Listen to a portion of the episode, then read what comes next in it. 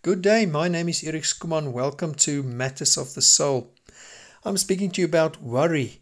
It's something that I've shared with you that I um, have been struggling with for all my life almost. Now, what am I going to do today is we're going to have a look at the distinguishing between worry and concern. Now, I know it can be very healthy to be concerned about a problem or a dilemma or something in your life um, because um, it is it helps you to actually develop practical plans to solve that problem and uh, to find healthy and, and effective ways to cope with it.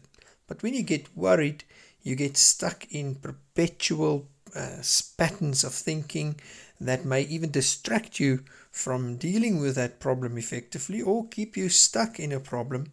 Um, you might even feel overwhelmed, and it's a way to just keep your mind off that problem. It sounds strange to say that, but that worry can actually be a form of just um, avoiding dealing with the problem, actually, or the bigger problem that might be behind that, such as a trauma or something else. So, your worry might be set on your children, but you're actually you've actually got another fear that is that you've developed through a traumatic experience. So it's just an outgrowth of that. But when you are concerned um, about something, that, that is very valid because we have concerns and we actually need to note our concerns, the reasons for them, and then work out practical and uh, proactive ways to deal with that.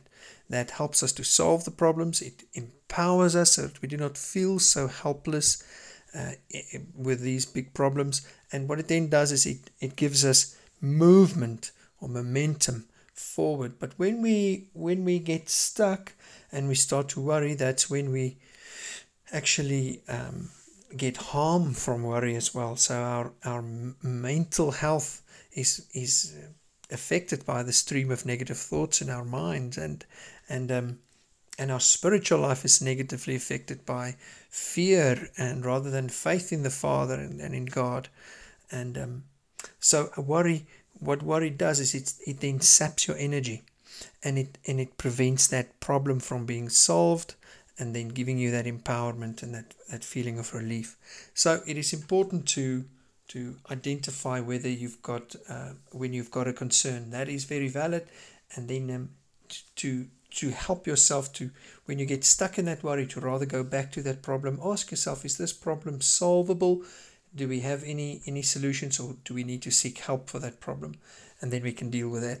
We know that Philippians talks about, um, uh, 4 talks about our minds, where we what we think about, and, uh, and we'll also spend some time in another program on that so that we can deal with those negative thoughts. As soon as you're there, you want to rather go back and ask yourself questions about the concern and whether those concerns can be solved.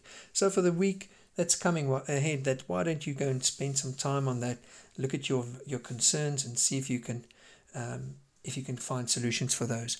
Now, God bless you. It was Erik Skuman from Matters of the Soul, and we'll talk about worry some more next time. Goodbye.